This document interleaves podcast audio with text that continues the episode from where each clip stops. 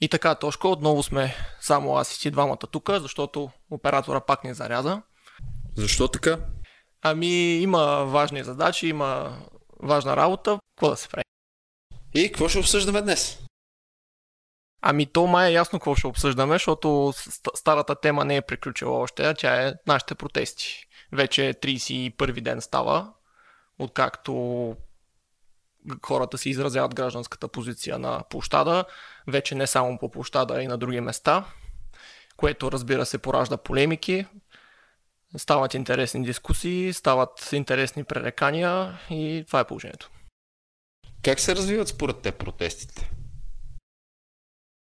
Аз честно казано, лично първо бях много раздвоен относно блокадите.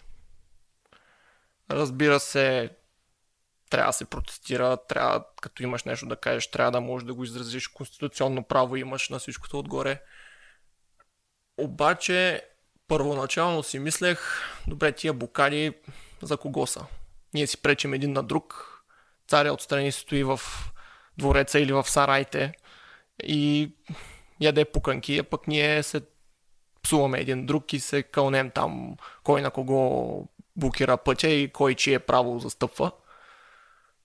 Но в крайна сметка може би съм по-склонен да се съглася, че след като е що горе мирен начин да изразиш позицията си, има ефект определено, привлича се общественото внимание по този начин, а проблемите са вече доста наболели и не търпят отлагане.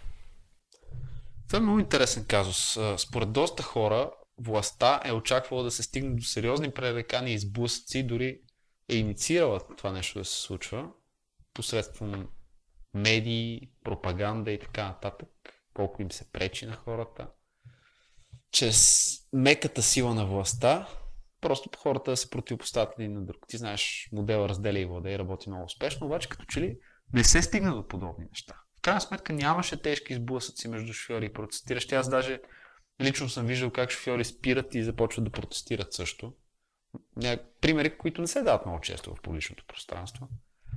Аз също не смятам, че точно това е най-точният модел, защото щом има пречене на граждани, обаче пък няма достатъчен натиск за да се подаде една оставка, значи може би има по-ефективни начини. Но е факт, че тази партизанска война, аз не знам дали някое правителство е печелил такава партизанска война. Ескалираха пак нещата. Четох един анализ, че горе-долу на 7 години има нещо такова. От 90-та насам през 7 години ескалират нещата, като изключението е било периода 2004-2007, когато това, че сме влезли в НАТО, Европейския съюз, е потушило общественото негодование. Та, като ги сравнявам с нещата от преди 7 години, когато беше последния протест. Сега определено виждам, че хората са много по-ентусиазирани, искат си нещата и са готови да застанат на площада и на Орлов мост и, на, и из цяла България и да покачат тази позиция. Медиите, доколкото виждам, една част от тях, все пак трябва да сме честни, добре, обективно се представят. Малко по-късно ще разкажа BTV дойдоха и ни интервюираха, като бяхме на Орлов мост, обективно си предадоха нещата. Не беше нещо извадено от контекст, не беше нещо... Въпросите не бяха провокиращи или нещо такова. Естествено, че има и лоши примери за това как или целта е да се опетни името на протестиращите или вниманието се отклонява по съвсем други въпроси. Какво да правим? Кога не е било така? Със сигурност винаги е било така. Обаче кой въпрос е доста подходящ за управляващите и доста натискат към него. Прави ли ти впечатление? Кой? Въпросът е каква е альтернативата? Аха, да. Да, да. Ами по принцип не е лош въпрос. Според мен е много лош въпрос. Да, Знаеш ли що? Ние говорихме предния път, защото който и да дойде, ние ако сме така единни и задружни и се държи отговорност на който и да дойде, дори не е чак от такова значение. По-важното е това. Знаеш кое е най-интересното? Самия въпрос е зададен грешно. Каква е альтернативата, питат управляващите? В интерес на истината аз не искам тяхна альтернатива. Альтернатива на какво? Альтернатива на крадене? Альтернатива на обществени поръчки, които се раздават на фирми близки до властта? Сиреч, альтернатива Какво ти говори тази дума? Други хора, които да правят същото. Мгм, Аз не искам альтернатива на, с други хора на този модел. Смятам, че и моите сънародници, и твои също, също не искат това. Ние не искаме альтернатива на това, ние искаме коренно различен модел. И вече трябва да обсъдим това, какъв модел точно искаме и как точно да изглежда той. Да, така поставено има логика, пък и в исторически план това със сигурност се е случило. Стига се до конфликтна точка, в която някой казва, добре, ако направим така, после какво, ако освободим робите, кой ще ни бере памука? Но някой казва, принципно не сме съгласни с сегашната структура, нямаме точен отговор какво ще стане, но, примерно, моралният ни кодекс е в несъответствие с това, което е. И ние сме длъжни да постъпим по този начин. Да, в този случай да им дадем права на хората. В този случай тази система, която подклажда корупция и беззаконие, да, да бъде, може би, реформирана по някакъв начин. И хората, като ги питаш, да, каква е альтернативата, те казват, вече сме напълно убедени, че това, което е до момента не е правилното и сме сигурни, че ще се намери нещо по-добро. Ти имаш ли нещо конкретно, което би... Как точно да се промени този модел? Ами хората, когато казват альтернатива, си представят, че някой идва и всичко изведнъж става прекрасно. Изведнъж спират кражбите, изведнъж почва някакъв уникален растеж. В България от много години ключовата дума е стабилност. Да сме стабилни. Ама стабилни в какво? Какво значи, да? Стабилни в застоя. Стабилно падащи надолу. За какво ни е тази стабилност? Стабилно да слушаме какво ни казва или кой си да изпълняваме. Затова аз го казвам директно на нашите приятели. Няма да има веднага стабилност. Няма да има човек, който да дойде да извади горещите кестени от огъня с нестинарски умения. Първоначално ще има нестабилност. Ще има фрагментиран парламент. Няма да има някой, който да дойде като уникален лидер, да каже аз ще ви оправя и наистина да вземе да ни оправи. Няма да стане така. Ще има много трудности, ще има много катаклизми, ще има много сътресения. Но ние трябва да признаем, че сме на дъното в момента. И че продължаваме да го купаем това дъно. Ако го признаем това нещо, вече имаме шанс да тръгнем нагоре. Ако не го признаем и продължаваме да обясняваме за това какъв растеж имаме, както абсолютните лъжи на Бойко Борисов. Какъв растеж? За какъв растеж може да се говори, когато всички останали имат двойни, троен растеж на твоя? Това е изоставане, това не е растеж. Аз съм го казвал и преди. Имаше една метафора за живота, че е като бягаща пътечка. За да стоиш на едно място, ти трябва да вървиш. Тоест, ти се развиваш постоянно. Ако спреш, тръгваш назад. И единственият начин да наистина да вървиш напред е да тичаш. Тоест, ние ходим по пътечката, стоим на едно място, което едната страна го отчита. Ето, вижте, развиваме се, защото ходим, Другите казват, добре, де, я погледни в отношение с всичко друго, стоим си на едно място. И да, може би тук говорим за различни тълкуване на едни и същи събития. Разбира се, за управляващите е лесно да кажат ние това направихме. Боже, гледали му там в тех парк? Мисля, че съм го пропуснал. Естествено, да, ти, ти вярно, пък с това се занимаваш. Даже не, не е конкретно и към него. Като, като цяло политическия клас, като почне какво сме били направили. Ма благодарение на вас ли сме го направили, ма родели такива, или въпреки вас, които постоянно крадете от хората, които творят, създават бизнеси, дават работни места и движат економиката, може би на тях трябва да благодарим, а не, а не на вас, че сте взели някакви данъци сте преразпределили едни пари и после се биете по гърдите на всичко отгоре. Каква наглост е това? В момента чета Атлас изправи рамене на Айн Ранд, там е засегнато това с пак с има политически кръгове, които на, нас- насаждат си едни закони под претекст там за справедливост, не знам си какво, някакви обществени блага. В крайна сметка крадеш от, буквално крадеш от продуктивните хора, които са една малка част от населението, преразпределяш го и после и ние построихме. Бягай от тук, бе. Какво си построил? Крадец такъв. Най-безпардонната наглост е изказването, че те нямат альтернатива, че единствено те могат да управляват тази държава. Единствено те. Това е изключително безпардонна наглост. И знаеш кое е интересното? Повечето хора не се замислят действително за това, че тук става въпрос за изключителна наглост в изказването, а обръщат внимание на това. Да, бе, верно. Те другите дали са по-различни? Конкретно в случая, може би ГЕРБ, ако говорят това, те визират БСП и казват, да, те не могат, което, да, съгласен съм, не могат, ама това не дава валидност на останалата част от аргумента ти. В интерес на истината, едно от интересните неща е, че ГЕРБ се сравняват с останалите, но нито една от останалите партии не е управлява толкова дълго. Имаш и разни други скандални изказвания. Примерно, Бойко Борисов каза, партията на Радев направила еди какво си. Сега, тук трябва да уточним няколко неща. Първо, Радев не е член на БСП. Да, той беше независим, те го подкрепиха и... Второ, когато говори за репресиите на комунистическия режим, трябва да си има преди, че преди 89 година Бойко Борисов, а не Радев е бил част от БКП. Uh-huh. За какво говорим? Тук говорим с абсолютни манипулации, абсолютни внушения, абсолютни лъжи. Да, но е по-лесно да кажеш Аха, онези са лошите комунистите, а пък ние ще ви оправим. Ама, между другото, ние сме същите като тях, нали? Ама, даже те буквално са произлезли от същото място. Имаш и друго интересно изказване за магистралите. Магистралите ги блокирали, понеже ГЕРБ ги направили. А дали наистина ГЕРБ ги направили?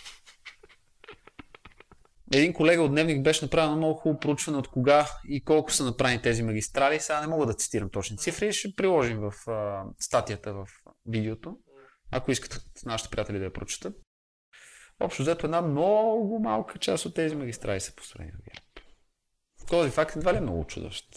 Но това е една от опорките на властта. От кога беше първата статия в Държавен вестник от 71 ли беше започва строеж на магистрала Тракия? Ще излъжа за точната година. Някъде тогава беше. Беше преди около 40 години. Даже в 50 вече. Почти имаме една магистрала. Между другото, още нещо интересно. Ти спомена от моята работа, поне сега сетих. Mm. Нали спомняш, че наскоро намалиха ДДС-то на най-различни неща, включително на виното и бирата? На 9%. Да, това беше с цел данъчно облегчение заради пандемията. Айде да ти разкажа нещо интересно са. Тъй. Въпросът данъчно облегчение не е обнародвано в Държавен вестник. Mm. Депутатите обаче се пуснаха почивка. Въпреки, че бях казали, че няма да се пускат. И какво случва са? В момента фитнеси, защото имаше и за фитнесите, а, и ресторанти, кафе, където там имат подобни намаления, го прилагат незаконно, защото на практика не е обнародвано в Държавен вестник. Интересно. Доста интересно, не? Наскоро имаше и един интересен запис който изтече, може би е стигнал до тебе на министра Деница Сачева, която обяснява как ГЕРБ е групировка, която се занимава с рекет. Какво? Да, да. Изтече един такъв запис. Аз изпратих мейл до Министерството да коментират изказването на Деница Сачева. Mm-hmm. Никакъв отговор и до момента чакам. Интересно. Е, аз пак казвам, те сигурно и другите не са цвеке за мирисане, но действително, да, в момента 13 години вече или колко става те управляват. Като каза, другите не са цвете за мирисане, има ли някоя друга партия, която на своя национална конференция, не знам, това беше тази национална конференция, която се свиква от днес за утре, която няма дневен ред и не спазва никакви процедури, които се изискват. на Тяхна работа. Какво? Ми, по принцип се спазват тия процедури, за да се говори за национална конференция. Но да кажем, случила се. Ти сещаш ли се за някакъв пример, альтернативен, да използваме тяхната риторика, за друга партия на Национален съвет, на която да се случили случаи на насилие, включително от журналисти? За, за България не се сещам в, със сигурност. От раз. Трябва да, трябва да поровя малко. Стабилност, да. Стабилност. А какво беше това? На тая конференция биячи, провокатори, телефони хвърляха? Ами, някои от тях бяха с баджове на ГЕРБ. Бяха в близка комуникация с хора, които със сигурност са от ГЕРБ, включително с пиара на ГЕРБ. Те трябва да кажат какви са тия хора. Само дето и те питат. Интересно как са влезли на тяхна конференция, как, как са допуснати тия хора, защо не е извикана полиция след като има случаи на насилие, защо се вижда как посочва пиара на ГЕРБ на един от бячите, един човек, който после бива бит. Все въпроси, на които те трябва да отговорят, не аз.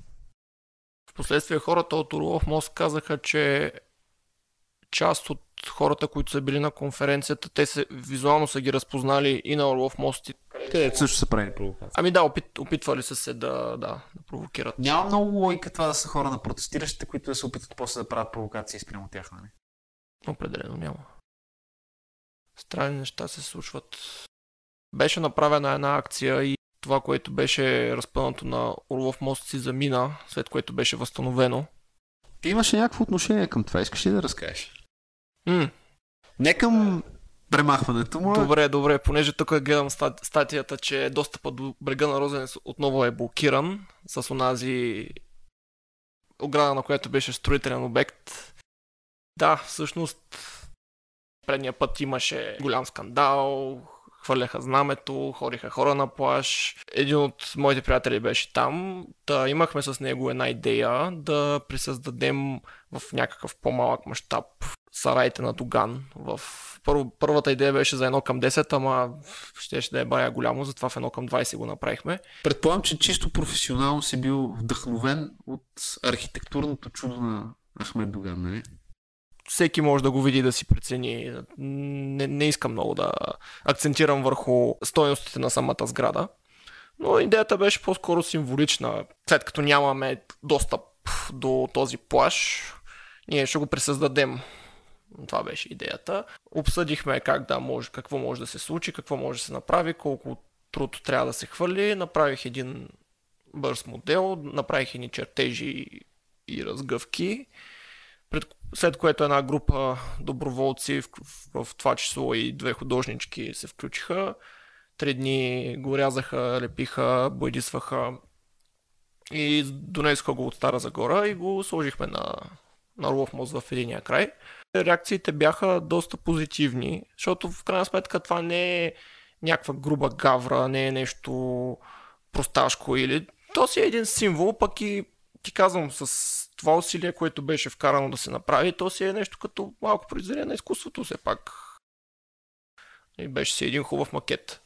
Започнаха, да, хората веднага да го, да му обръщат внимание, направи там обиколка и с медиите, имаше, да, имаше го да по различни статии, по снимки, по заглавия, а, което беше готино. Както споменах, BTV дойдоха, взеха едно интервю. Като цяло, мисля, че добър ефект имаше. Честно казано, в същия ден пред Министерския съвет беше унази инсценировка с ковчега на диктатурата на Борисов.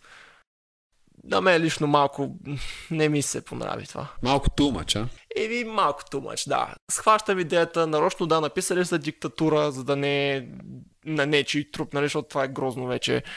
Ама малко, сякаш малко ме изгубиха там.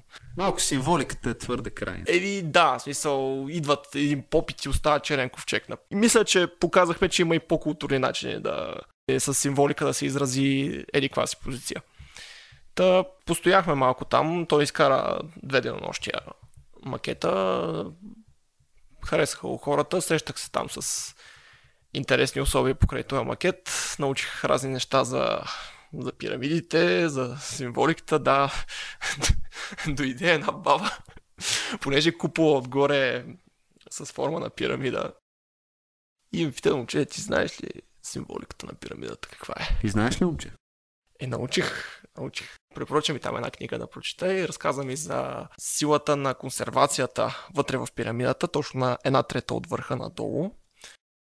И затова, нали, египетските пирамиди са така, саркофага е точно там, за да се консервира. И също ми каза, преди да си лягам, да си представям, че главата ми е в пирамида, което ще ми консервира мисълта за следващия ден. А, нощи го пробвах. Сработи ли? Ами, не ми е изтекло нищо от главата. Така че не мога да Може и да помага. може и да помага, не мога да кажа, че не, не мога да кажа, че не работи.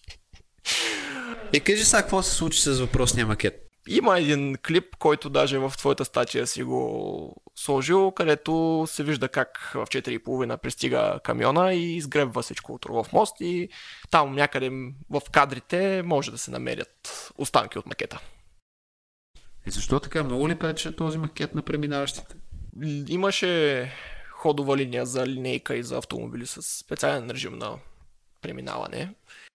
Беше да отстрани, честно казано, искаше ми се да се запазя една част от него. Най- най-вече ме яд за труда, който хвалиха тия хора. Ти казах три дни от сутрин до вечер рязане или пене.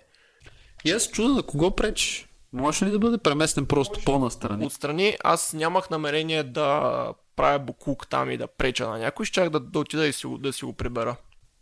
А то това букук ли е по принцип? Или е нещо, което хората биха минали, биха снимали, биха му се радвали?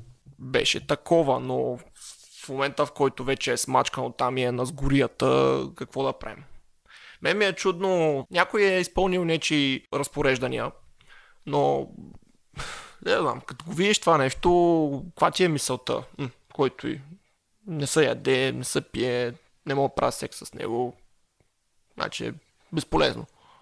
До там ли стигна мисленето в обществото? Ами не, не бих казал, че обществото ни е до там, защото На управляващите. на една част от обществото, може би е до там е мисленето е стигнало. Какво да кажа? Не, наистина, аз щях да отида да, си- го пребера, просто това е- беше станало в 4.30 сутринта, имало е 30 на човека, после са ги задържали, написали са им актове, окей, там вече е полемиката кой на кого пречи. Кой човек, чие конституционно право застъпва, за което трябва да те питам сега. За свободното преминаване ли е проблема или за мирното протестиране? Как стоят нещата? Ами чуда се, а, когато дойде ре- поредния ремонт на ремонта на Фандъкова, това нарушава ли конституционните ни права за придвижване? Не, въпросът ми е сериозен, наистина. Да. Фандакова, между другото, призовава да също да се свалят барикадите, въпреки че Аз си призовавам да оправи пътища. тя казва, че подкрепя протестите и е убедена, че този обществен процес не може и не бива да бъде спиран, но призива е бил да се спазва закона и да, нали, да не се блокират Да си протестирам, ама ако може вкъщи. лайкове по Фейсбук. Е така, е така да се протестира. Това е доста добра форма на протеза управляващите. Нали? Добре, не. Нали все управляващите искат диалог? Мгм. Така казват, искат диалог. Щом искат диалог, защо не дойде техният представител на най-висше ниво Бойко Борисов да разговаря с протестиращите? И какво ще стане, ако отиде? Според тебе? Нали искат комуникация? Ето комуникация на най-високо ниво.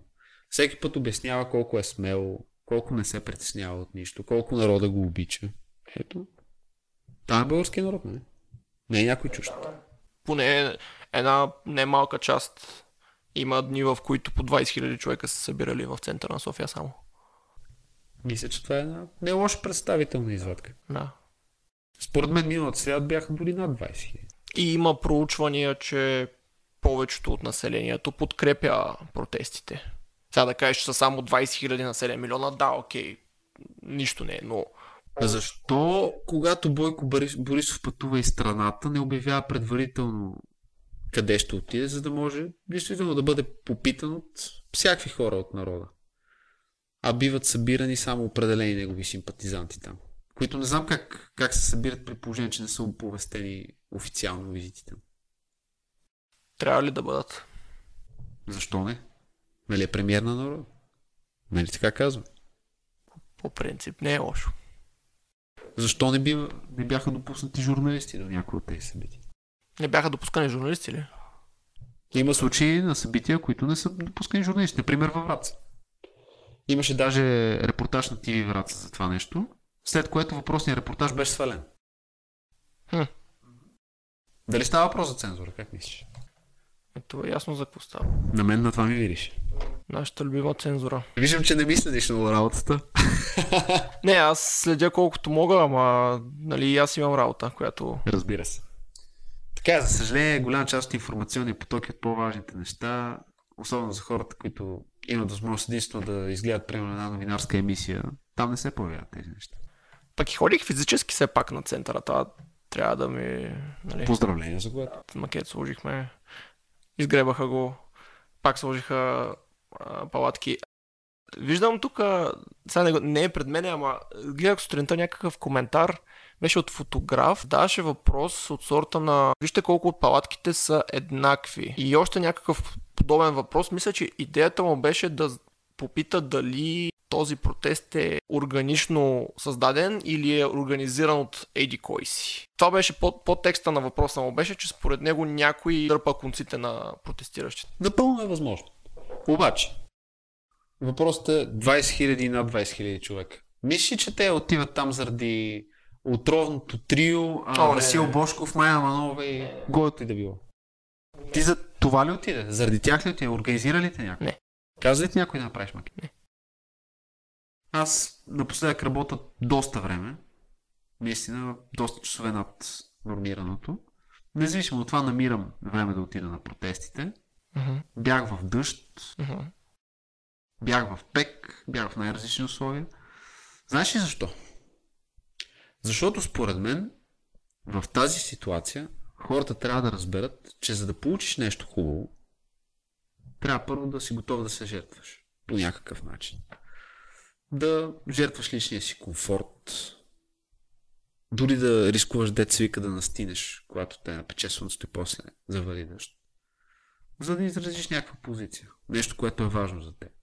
И доста хора не отчитат това. Да, пречи им се на предвижването. Окей, ходят, примерно две спирки пеша. А тези хора да спят на палатките. Дали им е много комфортно? Да. Някой замисли ли си изобщо за това? Те ни пречат. А какво има на тях? Защо го правят? Тези хора дали го правят за пари? Много ме съмнява. Е, аз си говорих с тях. Не останах с впечатление да, да са нечии хора, но Аз мятам, че в тази ситуация хора, които непрекъснато се подлагат на всякакви метеорологични условия и всяка вечер, вместо да са, примерно, с половинките си седнали да гледат филм, Мгм. да четат книга, да изкарват приятно време заедно, всеки път стоят с часове на протест. Моята приятелка, примерно, стояхме няколко часа на протест, нея болеше кръст след това. Жертва случая личния си комфорт, личното си здраве, за това да изрази някаква позиция. Всеки от нас отива там и жертва нещо. Хората, които си седят на диваните, отчитат ли го това нещо? Или си мислят, че ние просто отиваме е така да си правим кеф? Не, отиваме да си правим кеф. Просто ни е писнало вече. Писнало ни да ни правят идиоти. А, има ли някой човек, според теб, по твоите познати, ако искаш да ги разпитай, съмнение, че големите обществени поръчки за много пари, изобщо някоя от тях стига до обикновени хора? е, моите познати гледам да си ги подбирам внимателно, така че мисля, че съм Аз съм наясно. забелязал, че сред повечето хора няма такива заблуждения. Мгм. Само, че тази ненормалност вече се приема за нещо нормално в България. До момента, в който приемаме ненормалното за нормално, ситуацията ще е такава. В един момент ние казваме стига. Не, на, не толкова на самия Бойко Борисов, не толкова на самия ГЕРБ. Казваме стига на този шуробаджанашки корупционен модел. Защото наистина ни е писнал от него. Да, не може да го приемаме за даденост. Да, някой ще е там и ще краде. И затова прави впечатление, че на този протест има хора с всякакви политически убеждения. Предполагам, че на Майя Манова и на Христо Иванов не има много кев да седат на няколко мет- метра един от друг и да протестират за едно и също. Със сигурност те имат диаметрално противоположни позиции. Да не говорим за симпатизантите. Мгм. Там има симпатизанти от крайно десен и крайно ляв спектър. Някакво да се лъжим. Обаче на всички тези хора им е ясно, че първо трябва да се приключи този модел, той да бъде изринат, след което вече може да се делим на леви, десни, центристи, националисти и каквито искате. Но първо трябва да кажем, не може повече да продължава така. Каквито и да сме, какъвто и модел да изберем от тук нататък за развитие, което ще го кажем чрез изборите, той не трябва да е такъв. И в момента, в който отново се започне с подобни неща, дано да не се започва, но най-вероятно ще се започне, ние отново ще бъдем на улицата. Ние не сме на улицата заради имената. Ние сме на улицата заради начина на действие, начина на мислене, начина на функциониране на тази държава. И на мен ми е крайно обидно, когато някой ми каже, ма ти не знаеш, що си там. Много добре знам. И мога да го обоснове и аргументирам и на сън. Аз също съм на мнение, че повечето хора знаят защо са там. Имаше там и други медии, които преди са ме интервюирали, защото тогава ме питаха всъщност. Според вас, моите хора тук податливи ли са на провокации, на манипулации? И аз викам, е, доколкото виждам моите набори, не са толкова податливи. Не са чак толкова глупави. Не ги подценявайте, защото имат някакъв здрав разум, способни са и те да отсяват кое е истина и кое не. И не може така да с лека ръка да, ги, да хвърлиш и да кажеш аха, тук са платените тролове на еди кой си. Ми, Просто не е вярно. ти го каза добре, няма кой да плати на 20 000 човека да, да са там. Може да плати на 20, на 50, 100, толкова. На всичките тия хора ти ще кажеш, това са безмозъчни дронове, които просто вървят към някаква неясна цел. Не е сериозно, наистина. Аз буквално познавам лица от целия политически спектър като симпатизанти, които са там. И които наистина казват, че повече не могат да търпят. И тази бройка, която се достига всеки ден, това означава, със сигурност има хора, които са на море, със сигурност има хора, които са насам натам, обаче бройката не намалява. Според мен управляващите се надяха, че се стигне до умора, до амортизация. Но не се стига до това. Напротив, продължава с същото настървение и същата сила, даже може би се увеличава. Въпреки, че метеорологичните условия пречат, че пандемия уж има, че да, хората са на море, че е лято. Въпреки това, да, доста добро присъствие. И не само в София, в Полдив видях, че имаше в Бургас, по магистралата една група хора карали с 50 км в час, при което някакви ги из- изпреварваха отзади, о, отдясно по аварийната, което е друг дебилизъм, ама както и да е. За мен това, което се случва е изключително впечатляващо. С какво те впечатлява най-вече? С това, действително, за какво обединение става въпрос. Мгм. Тези хора, те няма да се окрутят. Те няма просто да се върнат вкъщи си. Ако това наистина властта не го е разбрала, значи трябва наистина да слезе на земята. И да скъса с тази паралелна реалност, в която съществува. Тези хора ще стоят и ще настояват за промяна, докато я получат. В продължение на много години ние свикнахме да сме на дъното на всякакви класации. Приемаме ги вече за даденост. Най-корумпирана, най-бедна държава в Европейския съюз. Хвърляме ги просто е така, като някакви най-обикновени неща. Но рано или късно на едно поколение му писва това нещо. Защо? А, поколението около 40 години, това чисто моя теория, твърде лесно бива убеждавано чрез антикомунистическа риторика. Твърде лесно му се притъпява вниманието и казват, добре, окей, тия, тия са лоши, ма и другите са лоши. Да, само че нашето поколение, което не иска да израства по този начин, не иска да се развива по този начин, иска една различна държава, то не може да бъде заглавичкано така. Ние много добре знаем, вече имаме всички информационни източници, много добре знаем происхода на въпросните управляващи, че те всичките са навързани до един. И този, по този начин да се замазват очите ни просто няма как да мине. И затова тези протести сега са най-многобройните от 90-те години насам. Минаха доста години от тогава. Минаха около 30 години. Ние тогава през 90-те с теб сме били съвсем малки още. Не ги помним тия неща. Но е факт, че явно вече дойде нашия ред. Сега дойде нашия ред да си поискаме държавата. И го правим. Дали този цикъл ще продължи обаче?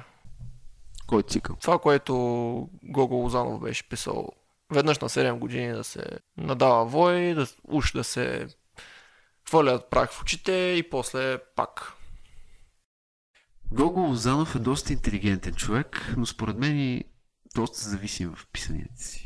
Смятам, че има много хора, които имат достатъчно добър интелект, за да виждат обществените процеси, но ги насочват в определена посока. Според мен няма да отихне. Според мен няма да отихне, защото на хората им омръзна да изоставаме. Хората искат действително да видят своята държава като конкурент на останалите. Искат да могат да се развият тук, да могат да правят бизнес тук, без да бъдат изнудвани и рекетирани, да могат да имат държава, която функционира нормално, а не държавните чиновници да си имат за нещо повече от работещите хора. Вчера пак са ходили хора на, на Росенец за Дуган Сарай Бич фестивал. И господин Доган даже се е появил и точно някой е говорил с него и му е казал просто иска всички, независимо от раста, да живеят спокойно в България и всички да спазват законите. В общи линии мисля, че мнозинството от протестиращите и от искащите това искат. Ами аз така си мисля, макар че забелязвам една леко нездравословна фиксация в Догани Пеевски. Особено в Пеевски. Защото е лесно да го нарочиш. Особено Пеевски е, и чисто с физическите си атрибути, много е лесно хората да, да го посочат с пръст и да кажат, аха, той е проблема. На мен обаче тази фиксация ми е малко странна и ще обясня защо. Аз лично виждам Певски като човек, който не може да вържи две изречения. Mm-hmm. Някакси като, като под да дърпа конците в държавата човек, който не може да вържи две изречения, ми се струва твърде абсурдно. За Доган вече мнението ми е малко по-различно. Той е способен на нещо такова. Но смятам, че не са само те. И не е само кръга около ДПС. Разбира се, кръга около ДПС е синоним на корупция. И този модел на развитие. Но смятам, че не, е, не са само те. А кой? Кръга около ГЕРБ. Казвам го директно. Дори не знам и доказателства, ако се извадят за това нещо, каква, каква би била реакцията. То проблема е там, че в момента те са във всички институции. Те са превзели всички институции и тук се връщаме на стария принцип, че гарван гарван око не вади. М. За да бъде по някакъв начин разбит този модел, трябва да бъдат сменени хората на доста ключови места. Защото се разследват стари приятели, сватове, кумове, Нали се сещаш за какво става въпрос? Да, класиката. Така се развиват нещата в България вече много години. И в един момент ние си казваме, ма ние нямаме толкова много кадри. Колко милиона напуснаха България? Да, познаеш, то няма кадри. И не е случайен слога на мутри вън. Предпочитаме 200 хиляди мутри вън и няколко милиона да се върнат. Млади, способни хора, които да работят за развитието на тази държава.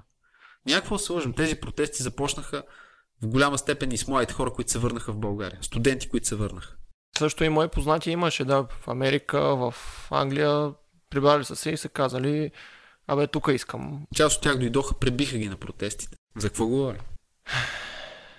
Да. Те се превръщат в символи. Защо нямало кадри? Ами, трябва да им дадеш условия на моите хора тук да се развиват, защото онази малката група хора, които са продуктивни и творят и движат всичко, те ти вършат по-голямата част от работата. Ако отрежеш от този край, там много боли, защото после цялото общество понася тези последствия. Не казвам, че трябва да се затворят границите и нали, да не се пътува. По-скоро казвам, помислете защо тези хора бягат. Защото това е един от основните проблеми, според мен, на България. Трябва да се реши по някакъв начин. Дали ще говорим ние тук с тебе за някакъв дълг, дали не знам си какво. Ако повлияем на един човек, пак ще е повече отколкото съм очаквал. Но ако тези политици имат претенции, че държат юзди и искат, ако не е друго, поне да не пречат много на хората, защото според мен няма какво друго да прави политик, освен да измисли как най-малко да пречи, да потърсят някакви начини да убедят младите хора, способните и кадърни млади хора, да не напускат България. Те просто трябва да ги оставят на мира. С, това, с което съм съгласен. Ако ни оставят на мира, съм окей. Okay. Да го кажем така. В Гърция, примерно, една голяма част от въпросните млади хора развиват частен бизнес. Знаеш каква е голямата разлика с България? Че тези млади хора не се отчитат на никого че не идва някой да, да им каже, да бе, хубаво, вие правите бизнес, обаче трябва да има и за нас. Ама чакайте малко, вие какво сте направили? С какво сте развили моя бизнес, че да се отчитам на вас? Имам един такъв скорошен пример, няма да казвам имена, защото все пак не е редно. Една жена, моя позната, печели си конкурс, съвсем честно. Идва един човек от държавната администрация и казва, прекрасно, вие си спечели конкурса, само че трябва да има 20% за мен и за колегите. При което тя отговаря, аз съм си спечелила честно конкурса. Вие не сте ми помогнали с нищо. Защо да ви дам 20%? Можеш ли да познаеш какво се следва? Предполагам, че мога, но кажи. Конкурса бива анулиран. Как един нормален млад човек да бъде мотивиран да започне бизнес при такива условия? Аз не ти казах, ама тази седмица ми се случи нещо подобно. Слушам, разкажи. Обаче ще трябва пак да го завуалирам малко, защото нали, бях спечелил доверието на един инвеститор за един проект на едно място, което ще да е сравнително голям проект и важен в един град.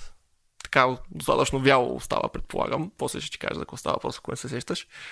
Общината от този град реши, че проектът е прекалено апетитна хапка, за да не отиде при еди кой си. И инвеститорът беше принуден да се свърже с нас и да каже, че няма какво да направи. Ами ето за това говорим. да, за това говорим. Да, за това говорим. Което сега, на повечето хора предполагам, че това ще им действа много демотивиращо. И знаеш, мога да дам още много такива примери, които хората ми казват в личен разговор.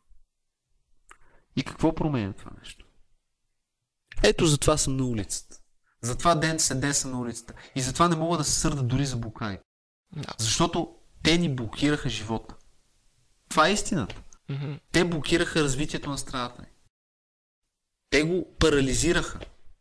И в един момент, ама вие пречите. А те не ви ли пречат? Кой пречи повече? Е, това е важният въпрос. Какво предпочитате? Минималният дискомфорт или да се продължава по същия начин? Mm, обаче използваха онази подписка от няколко стотин души под претекста, че им се пречело и затова разтуриха буката. Между другото, защо, ако е незаконна, я държаха 8 дни? А на 9 я махнаха. Добър въпрос. Ако е незаконна, я махаш на първия ден и казваш простаци такива, не, не правите мизерии на пуща. И ние ще кажем, добре, сори. Защо 8 дни се търпеше? Значи е някакво политическо решение. Политическо решение, което се мени. Както и за много други неща. Има пандемия, няма пандемия, нали? Затваряме стадионите, отваряме стадионите. Отваряме дискотеките, затваряме дискотеките. Непоследователност. Бият научи тия неща просто. Прекалено много бият. И са твърде много. М- със сигурност. И всички са навързани, разбираш ли? Ето, примерно, държавният главен инспектор се отказва да бъде депутат от ГЕРБ. Ангел Кунчев. Мгм. И много стават всичките съвпадения. Много са навързани всички. От това им омръзна на хората. Лично за себе си, след като ми се случи това нещо, което ти го разказах, естествено, първата реакция беше, нали, ох, неприятно е. А, но после се, аз лично се амбицирах. Казах, добре, след тая ще, ще работя по-здраво, ще си насоча усилията пак в други проекти и ще продължавам да правя това, което ми харесва и да се усъвършенствам и каквото стане. В един момент обаче не може да си затвориш очите за това какъв е първоисточника на проблема. Не мога да се самообичувам аз и да казвам, добре, какво друго можеше да направя в случая. Предполагам, че е имало какво да направя. То си е моя лична такава природа си е самокритичността, но както каза ти, има, има причина хората да са на, на улицата и да протестират. Айде поговорим и за нещо друго. Защо намаляват непрекъснато преките чуждестранни инвестиции? Защото ти можеш да го преглътнеш това, обаче чужди инвеститор, който е свикнал всичко да му става прозрачно и всичко да му става в момента, в който предложи най-добра цена, печели конкурси и толкова. Той не е свикнал някой да дойде и да му каже дай ми 20% е така. И в момента, в който идва и му го казва, той си заминава. И инвестира на друго място. Е, това се случва. Е, затова няма преки чуждестранни инвестиции в България. Да ви го кажа. Това е едно на ръка, друго, ето някакви немски статии имаше. България е корумпираната страна, България е страната, която е, обяснява там процесите. Ми хубаво ти като си немски инвеститор, добре, къде си вкарам парите? Тук е пълно с мародери, които ще, сигурно ще ме окрадат. Ми, май няма да е там. Логично. Логично. Из- Излиза доклада, България е корумпирана страна. Най-вероятно, в- следствие от, от тези доклади, намаляват чуждестранните инвестиции. Това е абсолютно вярно и затова абсолютно сами сме си виновни. Ами ние сме виновни, да. Ние сме виновни, че, че го търпим това нещо. Е, може би вече хората казват, че няма да го търпят. А другите казват, че им пречат, нали? Не им пречи корупцията, не им пречи бедността, не им пречи социалните различия, обаче им пречат блокадите. Но пак по същата логика, ако на, до 8-я ден е била окей богата, на 9-я не е, защо се търпят разни неща, пък 27-те години, които аз съм преживял, за, защо тогава е, се е търпяла корупцията, пак сега изведнъж не се търпи. Пак има някакво сходство в логиката. Ами казах ти, просто се появи едно ново поколение, което не го търпи. За мен това е обяснението, защото каквото и да си говорим, да, има, на хората има хора от всякакви. На протести има хора от всякакви възрасти. Но все пак го започнаха младите. И младите са най-дълго на барикадите, защото могат, могат да си го позволят, както се казва, дори и физически чисто. Да, имаше хора, които бяха с лаптопите там и работиха. Безработните хора, нали? Според властта. Повечето, с които си говорих, си бяха напълно нормални хора, интелигентни. Даже ти казвам, някои си бачкаха там. So, това са глупости. Тулупи. Е, имаше и някакви странни особи, ама се тая, смисъл, не можеш да дискредитираш. Има всякакви. На улицата е цветния български народ. Такъв какъвто е. От всякакви прослойки. То даже това пък е по-хубаво, е по-показно, че такова разнообразие има от индивиди там и образи, че добиваш представа, че всеки има какво да каже по, нещо, по, по този въпрос и всеки не е окей okay с това, което се случва. Знаеш, близо до офиса ми редовно стои една баба, на която директно ми личи, че е гладна. М. Всеки път, когато се запитам дали да отида на протест и погледна тази баба отива. Ако за нас тези хора, защото тези хора управляват България вече много дълго време, те не ни дават шанс да се развием, то те, на тези хора те са откраднали всичко. Това е истината. Защо те се возят в скъпи коли, получават обществени поръчки и си разпределят нашите пари, а тези възрастни хора са оставени буквално да умират от глад и да правят избора между храна и лекарство. Не мога да го приема. Смятам, че докато това продължава, протестите ще са основателни в множество форми. Защото, щом тези хора са на тази позиция и толкова време не са се погрижили, ми говорят за някакво увеличаване на пенсиите, говорим с 20 с 50 лева, еми, извинявай, това е гавра. Това е абсолютна гавра. Аз не мога да го приема. За мен по-голямата гавра е когато дойде политик и тръгне да ми обяснява как едва ли не благодарение на него брутния вътрешен продукт се е увеличил. Да, не благодарение на това, че ние с теб работим по не знам колко часа на ден. да, смисъл. Ние тук направихме така, че преди да влезем в Европейския съюз, еди какво си, едни пари взимахме, пък сега сме много по-богати. Благодарение на нас.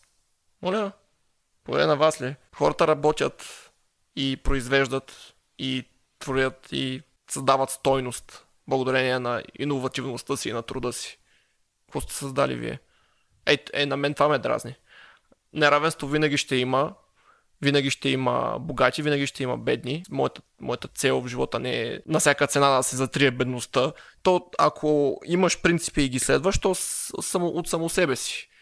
Преди 100 години живота е бил много по-скапан, каквото и да си говорим. Съвсем нормално е обществото да се развива Да. в посока, в която това да намалява. Uh-huh. Uh-huh.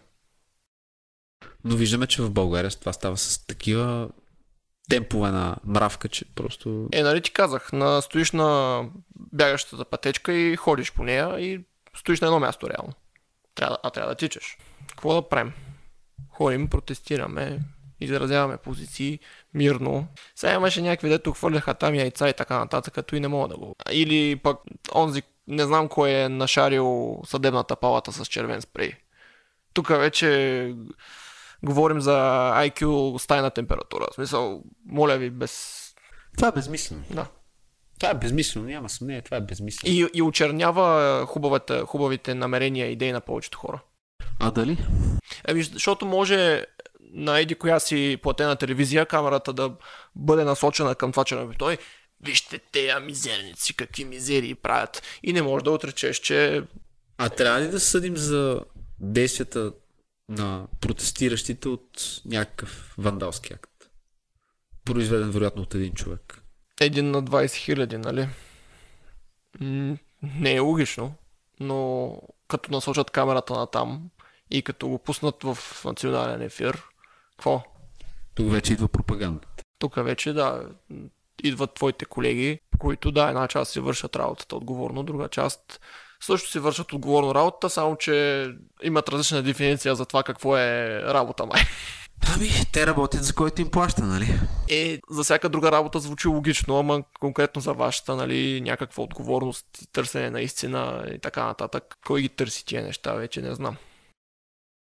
Кой ли носи отговорност? Ами тук вече трябва да стигнем до модела, начина по който се развива журналистиката. Аз лично съм убеден, че единствения начин да има качествен журналистически продукт и абсолютно независим журналистически продукт е действително хората да започнат да си плащат на медии, за да отразяват нещата такива каквито са. Това е начинът да функционира на голяма част от европейските медии. Защото в противен случай, ако ти си зависим от паричните потоци, които идват от управляващи или от корпорации, по какъв начин ти можеш да защитаваш истината? Много е трудно. Логично най-добрият начин изглежда да е с дарения.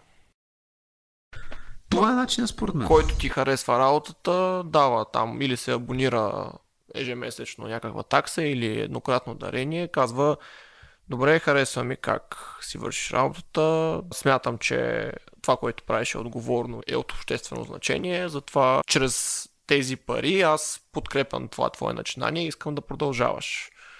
Другия вариант е да си зависим от рекламодатели, което... Това те прави по някакъв начин корпоративно зависим. Еми, ти ще кажеш, сега може би зависи от рекламодателя. Може да има такива компании, които кажат по същата логика, както преди малко казах действа. Да, ние просто подкрепяме това, което ти правиш, ето ти пари, върши си работата. Предполагам, че повечето ще кажат, ако може не пиши за това, ако може пиши за онова, нали? И по този начин вече свободата на словото отива на заден план. Защото всеки трябва по някакъв начин да си издържа семейството. Да. А какво да кажем за системата на здравеопазването, примерно? Трябва ли според теб системата на здравеопазването да се развива на някакъв вид пазарен модел? Накратко да. Звучи логично да се заделят пари за здравето на хората. Фундаментално най-важното нещо. Така представено, ако е малко правителството в моите идеали, което не, не ти се меси много в работата, охранява ни граници, поддържа ни закони, едни съдилища, една полиция там и толкова. Има ли място в този модел за система, която да субсидира на национално ниво здравеопазването? До каква степен е по-скоро е въпроса? Ако я има, това означава ли, че трябва да няма частна инициатива? Защо има си частни болници? Ако има, съм по-склонен да се съглася. Ако имаш пари и искаш достъп до по-добро здравеопазване, не трябва да ти се отнема това право. Мен, знаеш, какво ме притеснява? Че, примерно, и държавните и частните болници получават държавна субсидия. Mm-hmm. Това е логиката. Аз не съм съгласен с това, че трябва да получават. Каква е логиката ви? Не знам.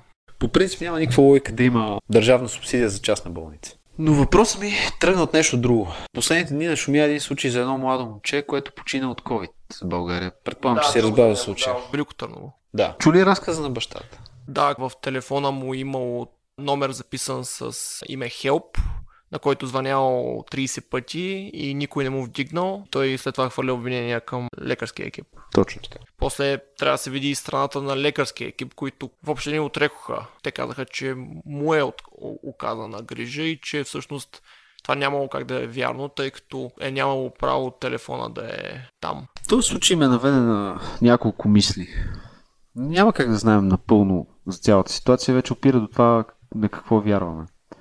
Но докато се развиваше пандемията, ми направи впечатление, дори министър-председателя го каза това, че нашата здравна система едва ли ще да издържи на сериозен натиск. Mm-hmm. И ми направи впечатление, че тази система на здравеопазване почти всички хора, с които съм говорил, а и това, на което ми се налагало аз да стана свидетел, когато ми се налагаха да, да ми направят няколко операции. Смятам, че системата за здравеопазване в България не работи както трябва. Тоест, от известно време насам ние се опитваме да я развием на пазарен принцип, но според мен дори смесването на здраве и на пазар много ме притеснява. Пазар за здраве. Някак си... Ами така малко, според мен се извъртат нещата. Аз по-скоро би ги разглеждал по другия начин, който е ако искаш нещо да се свърши добре и качествено, дай свободата на хората, които искат да се занимават с това нещо и нека най-добрия да победи. Както и при футболистите, нали? най-добрия победи, а всъщност този, който може да плаща таксите. Само да ти кажа, че медицинските такси са доста високи, учат се доста дълго и не всеки може да си ги позволи. И не най-добрите, а тези, които могат да си го позволят, стават медици. За мен още от тук вече имаме проблем. Това са едни от най-високите такси. И се учат много години. Те трябва да се плащат много години и не можеш да практикуваш. С други думи, някой трябва да ти плаща през това. Най-вероятно. Това вярно ли е? Семестриалните такси не се ли покриват от държавата? Дори за държавна поръчка, семестриалните такси си се плащат. И то с доста сериозни цифри. И като има желание, има начин. Теглиш заеми, учиш, после ставаш добър лекар и почваш да изкараш много пари и ги забравяш тия такси. Теоретично така трябва да е. Теоретично да, обаче там се учи 10 години. 10 години на кредит. Ами... Ти искаш ли да хирург да ти прави операция и да е учил 3 години по скайп Разбира се. Просто казвам, че според мен там нещата трябва да се развият по друг начин. Там пазара не е най-добрият модел. Смятам, че там действително трябва да имаш възможност да учиш, дори да не си с такива финансови възможности. Първо. И второ, при положение, че всички плащаме здравни осигуровки, в един момент всяка една операция да се плаща отделно. Някои операции не се правят поради финансова невъзможност. Всички знаем на благотворителните акции, които се организират. И има живот спасящи операции, които не се правят, защото няма тази финансова възможност. Според мен това не е окей. Okay. За таксите предполагам, че има и стипендии. Скарваш добри оценки, покривате част от таксите. За операциите, мен точно пък това ми е аргумент в другата посока. След като има хора, които са съвестни и биха дали благотворително от собствените си пари и след като ти би искал да го направиш, има и други хора, които биха искали да го направили. Нужно ли е да разчитаме на държавата за нещо, за което можем да бъдем отговорни сами по себе си? Ами доколко можем да бъдем отговорни сами по себе си, когато операцията понякога трябва да се направи спешно? Да чакаме да се събират пари вместо... Като цяло, ние сме приели принципа на солидарността в това отношение, че съответно всички плащаме здравни такси, съответно тези здравни такси може да не се наложи да ги използваме, защото Примерно в моя случай аз боледувам рядко. И обикновено тези здравни вноски на мен лично не са ми необходими, примерно. Може и никога не са ми необходими, може и да ми бъдат. Няма гаранция. Да. Но в случая се разглежда принципа на солидарността. И всички знаем как се развиват нещата. Как се крадат пари по клинични пътеки. Uh-huh. Как се пишат някакви заболявания, които ги няма. За мен всичко това идва от пазарния принцип. Ако здравеопазването бива срещу пари... Чакай малко, тук не съм съгласен крадат се пари от пътеки. Пътеки от държавата, нали така? Точно така. Разчиташ на някакви си пари, които ще дойдат от някъде си и затова изфабрикуваш болести и диагнози с цел да взимаш парите. Така е. Така. Ако е няма тая крава да я доиш, трябва да разчиташ на собствените си умения и, кадър, и кадърност и после да, да разчиташ на това хората да оценяват работата ти по достоинство, а не по ами писахме го тук еди какво си, затова ще изцоцкам от държавата или що си. Ами за това говорим, че при нас системата е смесена. Хем даваме едни да. здравни, здравни вноски, mm-hmm. които отиват и се крадат. Mm-hmm. Хем после, когато наистина ни се наложи, вадим от джоба си. Няма смисъл. Можем да разчитаме на система, при която изцяло всичко се поема от държавата и държавата трябва да намери инструментариум да не се краде и да има наказание, ако се краде. Или изцяло да се мине на частен принцип, отпадат въпросните здравни вноски и разчитаме само на себе си. Но по този начин системата е едно абсолютно цоцане. За мен лично. С това съм съгласен, но какво каза да се създаде инструментариум държавата да не краде, то това е оксиморон сякаш. Не държавата да не краде, а да не се краде от държавата. Да, ама то това е проблема, че едва ли не... Проблемът е, че всеки разглежда държавата като някакво чуждо тяло. Дори ти в момента я разглеждаш като някакво чуждо тяло. Държавата е нещо отдалечено от теб. А идеята е, че ако държавата е нещо отдалечено от теб, то няма смисъл от нея. Ами да. По-скоро държавата трябва да се разглежда като нещо наше. Или в противен случай да не разчитаме по никакъв начин на нея. Защо трябва аз да разчитам на някакви, на група мародери? Ами, това е въпросът, че в този формат просто ти приемаш, че няма смисъл от държава. А, щом сме приели, че имаме държава, ние трябва да направим така, че тя да работи в услуга на гражданите, а не да я разглеждаме като някакво чуждо тяло. Тогава пак е въпросът до каква степен да е това здравеопазване, защото означава ли това, че трябва да се носи отговорност на всеки един за това да си поддържа здравето и да има един, примерно, резерв от пари, който в, както каза ти, в уния крайни случаи, в които е належаща операция, тогава да се вземат средства, наистина да се помогне на човек, който е в нужда. С второто бих се съгласил. Сега, можеш ли мен да ме убедиш, че аз трябва да плащам пари за някой, който активно отказва да следи за собственото си здраве. Който пуши, който е алкохолик, който е свръхдебел, защо аз трябва да му поемам отговорност за неговите житейски избори? Ето вече стигаме до тази система за солидарност. Вече тук предполагам, че има доста, доста различни мнения, включително и сред хората, които ни слушат в момента. По-важното нещо за мен е, защо трябва аз с пистолет да бъда принуден да давам пари на тия хора? Аз в момента заделям пари няколко пъти в годишно и ги давам за някакви подобни каузи.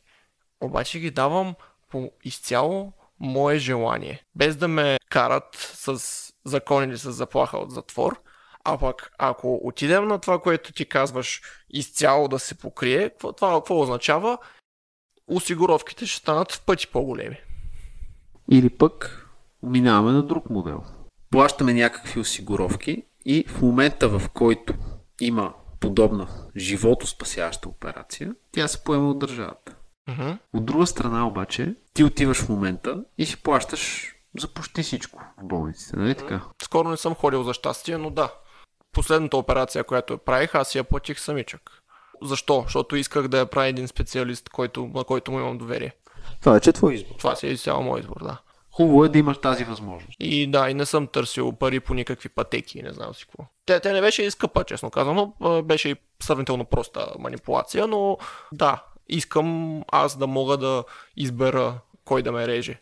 В случая идеята е, че според мен, ако говорим за здравеопазване и за подобна система, не трябва тя да бъде зависима от това, че животоспасяващите операции да бъдат събирани по DMS системи. Това е същината. Както и хората, които работят това нещо, според мен трябва да бъдат хора, приемащи това за кауза, а не хора, които са тръгнали да стават богати с това. Добре, ама защо да не, ако си добър хирург, що да не си богат? Разбира се. Въпросът е, че основното не трябва да е това. Напротив, ако резултата е, че хирурга е добър и прави добри операции и спасява хора, ако неговите вътрешни мотиви са искам да правя пари, ми, хубаво. За нас има... Знаеш ли къде е проблема? Какъв? Че тогава той ще си избира пациентите, на които да прави. Не тези, които имат нужда, а тези, които си избира. Тези, които са платежоспособни. А това вече е с проблем само по себе си.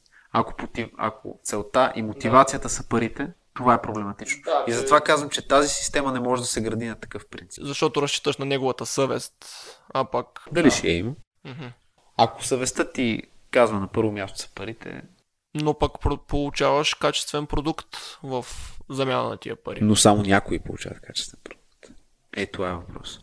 Че получаваш качествен продукт само ако можеш да си го позволиш. Защото понякога ти казваш, да, някои хора не се грижат за здравословното състояние, но понякога не е това причината. Да, със сигурност има си редици заболявания. Не, по-скоро хирурга тогава, добрия хирург, ако не е съвестен, как ще го накараш да ти направи операция? За това говорим. В случая здравеопазването според мен е система за нуждаещите се, а не за богатите. Тук няма, според мен не може да има социални различия. Тук идеята е да се помогне на този в нужда. Това е важното в цялата система. И аз смятам, че повечето добри хирурзи биха искали да помогнат на тези в нужда. Надявам се. да- Защото альтернативата е пак с пистолет ти да го накараш направи тази операция, защото според нас този човек има нужда, при което той Това, което казваме, че хирурга трябва да получи адекватно възнаграждение и когато прави операция на човек, който не може да му плати адекватно. Сега разбираш ли ми идеята? кое, за което да създадем един ресурс държавен, от който да взимаме при тази крайна необходимост. Точно така. И за мен тези средства трябва да бъдат действително плащани при крайна необходимост, а не да бъдат крадени по банкови сметки от хора, на които не им пука. Така бих се съгласил, но при условие, че хирурга си дава цената и не я подбива за кой си. На същата цена, за която по принцип си прави тази операция, да вземе от това нещо. Е, за това говорим. Просто ние трябва да сме солидарни, за да може това да се получи. Помощ за нуждаещите се. Според мен в България вече много години властва егоизма и хората казват, е, добре, който може. Да, обаче когато стигне до тяхното семейство, вече не мислят така. Тогава другото условие, което бих поставил за да се съглася е, и това е въжи не само за осигуровките, а и за всички данъци, които плащаме. Отчет. А, това е нещо много важно. Трябва да има точен отчет и контрол. След като ще крадете пари от мен, защото Това са нашите пари. и, и според мен, когато си взимат на сила нещо, в дефиницията в речника пише кражба, искам, за да не е кражба, да ми кажат този месец ти плати толкова лева данъци и осигуровки, за тях за полицията отидоха толкова, за медиците отидоха толкова, за тази болница отидоха толкова и няколко стотин лева тук отиват в фонда за спешните живото спасяващи операции. Точно така, да има някаква прозрачност, отчетност. Вече живеем в информационно време. И не е нужно писмо, едно имейлче да ми пуснат. Не, те дори не ти го пуснат. Дори ти да можеш да си го провериш в някаква информационна система, ако така, желаеш. А, така. Но трябва да има така информационна система, в която да има ясен отчет за какво са дадени парите, а не те да изтичат по някакви клинични пътеки и в момента, в който някой детенце има нужда от помощ да живее, да му събираме пари и ако закъснеем, то да не живее. Това за мен не е система на здравеопазване. В момента нито едното, нито е другото. Именно. Хем събират пари, хем ако ще е така, разбираш ме защо ти казвам, и явно не може да се справите и явно не можете да спрете да крадете и ако направим така, че още повече пари да ви дават, ми вие ще крадете още повече. Точно така. Затова всичко трябва да почне през смяна на модела и хората, които го съставляват. От тук нататък аз започвам вече по тези теми, защото смятам, че ние трябва да ги обсъдим. Аз лично смятам, че а, настоящото правителство е въпрос на време да падне и то няма да се завърне. Тоест, ние трябва да поставим и вече да говорим за моделите, които искаме да бъдат наложени. И затова смятам, че е важно да започнем от здравеопазването, защото този модел в момента не работи. И не случайно дадох пример с това младо момче, защото в случая по думите на бащата, той не виждам каква мотивация има да лъже. Този човек това, което казва е незаинтересованост от страна на лекарите към пациентите. Не мога да кажа категорично дали този случай е точно такъв.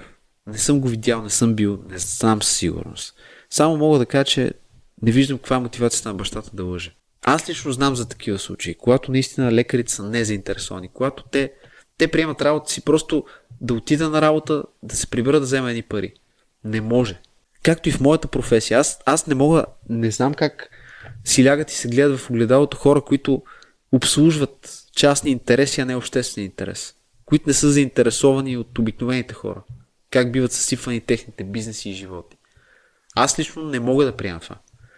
И затова смятам, че и медиците трябва да са хора, които наистина ги е грижа за останалите. А не са там просто за да вземат едни пари и не са заинтересовани от това какво са свършили и дали са спасили живот, както се казва. Или са помогнали по някакъв начин за това нещо. Тази работа просто е призвание. Призвание е тази работа, отговорна е и мисля, че хората го знаят и го оценяват това. По-добрият начин, със сигурност, според мен е те да бъдат адекватно стимулирани. Това не става с ми да, тук ще крадем от някаква държавна пътека, ще пишем някакви неща, ще взимаме едни пари. За мен това става с добре, ти си вършиш добре работата, затова ще дам пари, за да си я продължиш да си я вършиш. Това с парите са мръсни, нали? Не е вярно. Могат да бъдат мръсни, а могат да бъдат и възможно най-чистата форма на доверие, да не кажа и по-силна дума, но ти казваш, ето аз съвсем доброволно, без никой да ме кара, избирам и ти давам тази стойност, тази власт в твоите ръце и мисля, че я заслужаваш. За мен няма по-хубаво, нещо от това. Окей, щом става въпрос за човешки животи, съвестта на хората трябва да бъде на високо ниво. Ако ни има хора, които не могат да си позволят операциите, окей, да измислим как да им помогнем на тях. Но като цяло, мнението си ми е, ако искате добро здравеопазване, оставете добрите лекари на мира. Ами ето сега ще дам един пример с пандемията. Знаеш, че все пак заради пандемията, макар че тя не удари България по някакъв жесток начин, според мен, но все пак увеличили са се хората в болници. Да. Ми, има доста информации, че до медиците, които са на първа линия, не са достигнали част от парите, които бяха обещани. Защото е. Е, това е добър въпрос. В крайна сметка тези хора наистина трябва да го отчетем това. Те не се прибираха по една или друга причина известно време при семействата си. Работеха при изключителен риск. Сега, каквото е си говорим, те са изложени на най-голям риск. Да. И в този риск, наистина, системата трябва да позволи справедливи възнаграждения на тези хора. Действително на медиците на първа линия, както и трябва да им осигури съответно необходимите предпазни мерки. От нашите оперативни щабове, в момента в който се подаваха сигнали, че нещо липсва, реакцията им беше абсолютно не е верно. Mm. Само, че се оказа верно в някои случаи. Mm. Това също е големия проблем, че когато наистина нещо не е наред, трябва да се поеме отговорност и да се каже да, не е наред. Ще направим всичко възможно, за да го оправим, а не да се опитват да замажат положението. Ами ако системата е създадена така, че да се бяга от отговорност. Ами, прекрояваме системата. Mm. За мен това наистина е много важно. В момента, в който има грешка, ето, връщаме се отново на темата Национална конференция на ГЕРБ. Окей, вижда се, че те са допуснали грешка. Аз дори не мисля, че е умишлено. Не мисля, че са поръчали на хората да бъдат бити. Не го твърдя това нещо. Смятам обаче, че са доведени някакви мутрагени, които да охраняват това събитие. При това положение ти казваш, да, ние наехме тези хора, сгрешихме, поемаме отговорност, предаваме ги на властите. Еди кои си, еди кои си, еди кои си. Поемаме отговорността, съжаляваме. Вместо това се започва ни оправдание. Това са провокатори, те не са свързани с нас. При положение, че снимките и клиповете са красноречиви. Пък партията на Радев, не знам си какво. Да, просто не е това начина. Когато сгрешиш, трябва да поемаш отговорност. Мгм. И аз греша. Случва ми се. Примерно, напиша някаква статия, която е супер по моите стандарти, обаче в един момент сбъркам нещо и я изтривам. Почвам от начало.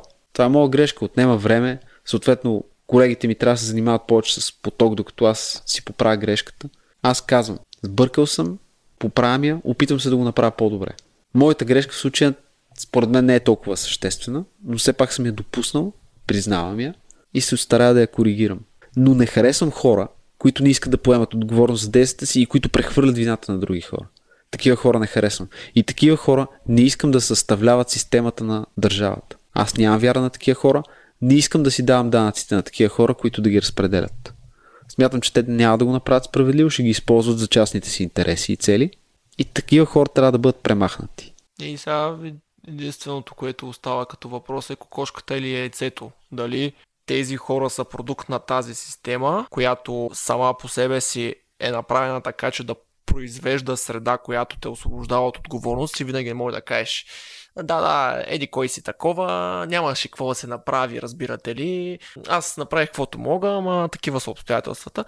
Или тази система е изцяло такова вего и трудно дефинируемо понятие и всъщност е една група хора правят едни неща. Смятам, че има истина и в двете. От една страна системата прави хората като продукт, от друга страна хората изграждат системата. Тази система е трудно да генерира други хора. Трябва да бъде сменена тази система, но и за да бъде системата променена, са необходими други хора. Какво значи сменяме системата? Ми слагаме други хора, които мислят по друг начин. Нали? Затова управляващите идват и ни говорят за комуникация. Няма как да има комуникация при положение, че ние, вие вече сте доказани бандити. Може да има комуникация с хора, които ние смятаме, че могат да прекроят по някакъв начин тази система. Вие сте част от тази система, вие изграждате, вие защитавате и от една и от друга страна искате комуникация и да ви дадем нов шанс. Няма как. Давахме ви предостатъчно шансове. От тук нататък трябват нови хора, които да генерират нова система. Ако тези нови хора останат част от същата система, продължат да я крепят, тогава ще свалим и тях. И ще дадем шанс на други до момента, в който се намерят хора, които наистина да искат различна система.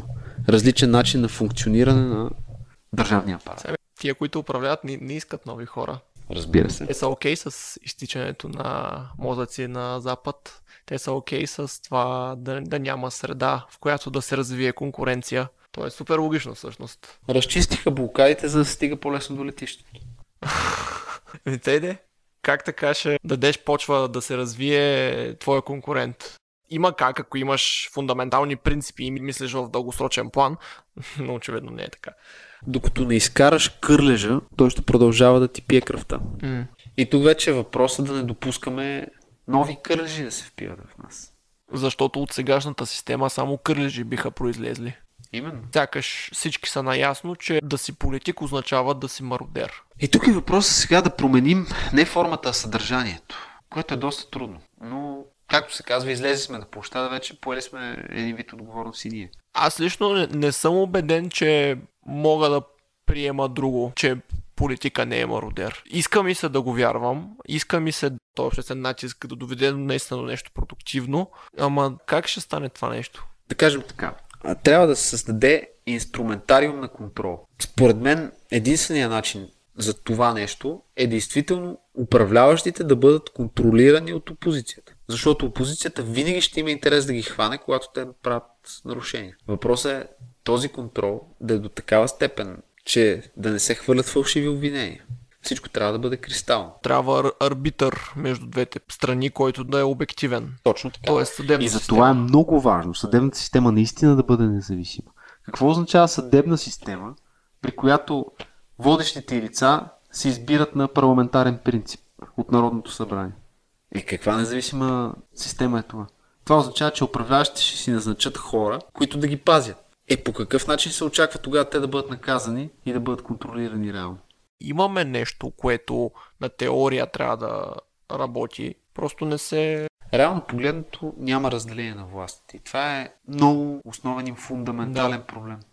Без това разделение на властите и без контрол на управляващите, абсолютно всеки ще бъде мотивиран от тази система да краде. Това е истината.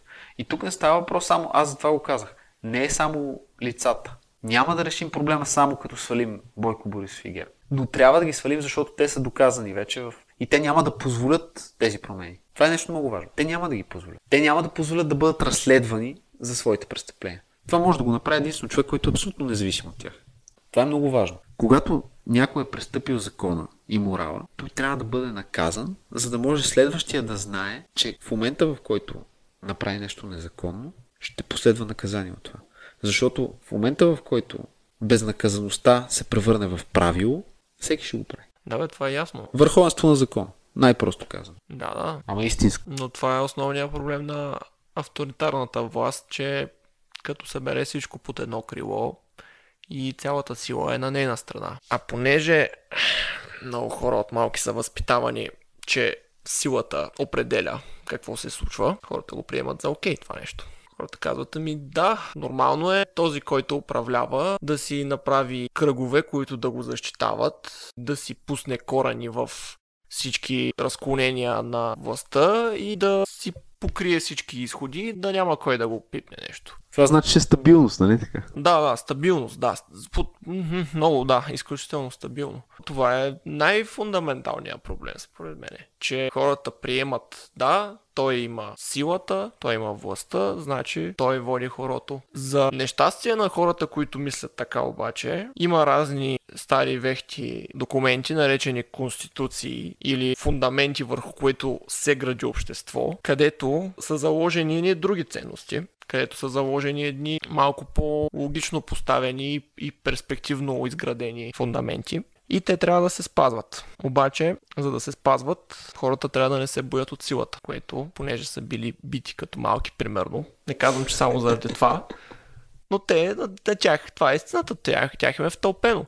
Добре, аз тук печеля аргумент, обаче Ян Бой. Защо? Защото той е по-голям и по-силен от мене. Явно по-големия и по-силния печели. Няма какво да се направи. Аз съм един човек, също мене е а, управление с прокуратура и с всичко. Какво да направя? Те са по-големи от мен, те печелят. Европейския съюз ни каза какво да правим. Ми да, те са по-големи от нас, те имат повече пари, те имат повече власт, значи те са прави. На световно ниво или САЩ или Китай слушаш, защото те са по-големи и имат повече оръжия и тя ги слушаш. Разбираш ли къде е проблема? Тая сила, това подчиняване, това свеждане на глава, това потъпкване на тия принципи. Аз не би го нарекал авторитет това, което произлиза от това нещо, но така излиза. И за да го няма това нещо, трябва да бъдат възпитани хората по друг начин. Трябва да бъдат възпитани в принципа на неагресивността. Трябва да имаш фундаментални морални ценности. Да, да, моралните ценности, докато бъдат изградени в това прекрасно общество, утилитарно, трябва да има някакъв инструментариум, с който тази сила да не се използва за потискане на послави. Защото много често, примерно, мен ми се е случвало при крадене на кола, полицията я няма. Когато някой дойде да те набие, полицията я няма. Обаче, когато трябва да те проверят дали си носиш маската, полицията неизменно е там. лично съм виждал Как полицаи пред дискотека не смеят да влязат. Вътре се бият мутри, мутри бият хора, а полицайите си стоят в колата и не смеят да слязат. Да, защото полицая знае мутрите, че интерес защитават и пак казва, да, силата е водещия фактор. Аз ако принципно му се противопоставя, после аз, а най-вероятно и семейството ми, ще загазим яката. Е, тук говорим за вече една сбъркана система, защото тези мутри много често са инструмент на властта, с която тя да плаши, да рекетира. Те са необходимост за тях, затова те не биват наказвани и се стига до това нещо. Затова, примерно, българите излязоха и казаха мутри вън, защото мутрите са символ. Мутрите са символ на една уж отминала епоха, но когато сега видя, че се налага, те отново излязоха на бял свят. Млади момчета, трениращи различни бойни спортове, които бяха използвани като инструмент да потиснат, да изплашат. Какво ще стане според теб на протестите, ако полицията продължи да не се справя? Аз залагам точно на някакъв такъв момент. Ще пратят някакви подобни мутри. Затова те са необходими. И тази система, която разчита на това, трябва да бъде разбита, трябва да бъде смазана и зрината, зрината с земята. Системата, която рекетира, която плаши, която тероризира хората. Според мен властите не са разделени. Според мен една клика управлява всичко. И поради тази причина, между другото, тук не съм съвсем прав и сам ще се поправя. Все още има честни съдии, които го доказват с присъдите си, че въпреки натиска успяват да удържат и да издават справедливи присъди. Има доста такива примери, което означава, че действително все още дори в тази система има съпротивителни сили. Но системата в крайна сметка трябва да е изградена така, че да помага на тези хора, а не те да се справят въпреки нея. Аз съм окей okay да съм на въпреки. Ти си окей okay с това да си на въпреки, обаче има и предвид, че много хора ще се възползват от това и това, че си на въпреки няма да ти помогне. Не, имам предвид, не ме отказва това от моралния ми кодекс, че съм на въпреки. Това е прекрасно. Въпрос е колко сме такива хора? Няма значение. И трима да сме пак. Не има значение, защото над 3 милиона си тръгнах. Прогонени от тази система. Това има значение. Тогава ще сме за пример и ще се, ще се появят нови 3 милиона, дето ще са продукт на нещо друго.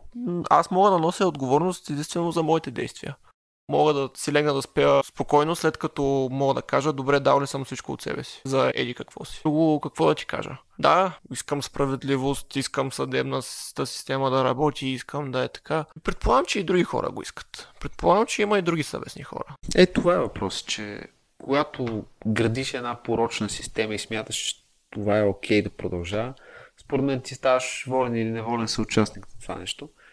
И Въпросът е тези, които наистина виждаме нещата по друг начин, да се опитаме да ги променим. Доколкото силите ни позволяват. Еми, каквото правим, да, точно правим каквото можем и каквото стане. В крайна сметка за това го правим и този подкаст. Нямаме абсолютно никакви финансови стимули за сега, единствено отдаваме. Това, което можем да кажем е, че следваме някаква кауза. Да, имаме си някакви вътрешни убеждения и ги следваме. Това е. Нашата кауза е да работим наистина тези порочни практики да се променят и затова Излизаме, казваме ги пред нашите приятели. Аз може да имаме чисто егоистични съображения защо го правя, но както, Например? Как, както и да е. Въпросът е, че в крайна сметка, според мен стават интересни разговори, ме ме кефи, приятно ми е да ги водим и затова ще и продължаваме.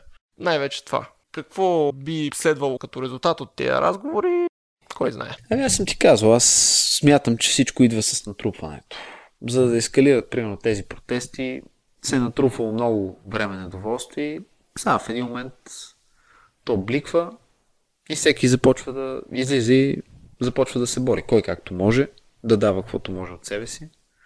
Така че ние просто можем да продължим да натрупваме, да казваме как стоят нещата точно, какво не е окей, okay, как според нас може да се подобри. И така, в тези разговори се надяваме да се роди нещо по-добро. Ами нека тогава стремежа към преследването на моралния ви кодекс да продължава. А ние с Тео мислим много скоро да обсъдим темата с защо да не си биете децата. Покрай тези неща останаха доста неизказани теми. Разбира се, наближават избори в Штатите, ще има там голям цирк. То вече го има, разбира се, за тия, които следят. Новината, според мен, на века е как стар президент на Штатите е назован от две от момичетата, които Джефри Епстин е правил разни неща с тях. Затова ви обещаваме отделен епизод. Да, затова, затова ще му обърна внимание. Ще стигнем и до биенето на децата. О, всичко с времето си. Трябва, трябва и точка да отиде на море, не може само аз да ходя. Предстои, надявам се, ако всичко е наред. Да. Ами добре тогава. Нещо друго остана ли за днес? Ами освен аз да призовя да, мъжете да не си бият жените. Пак аз да кажа да не си биете децата всичките. Чудно. Добре. Гледнах към камерата. Няма я.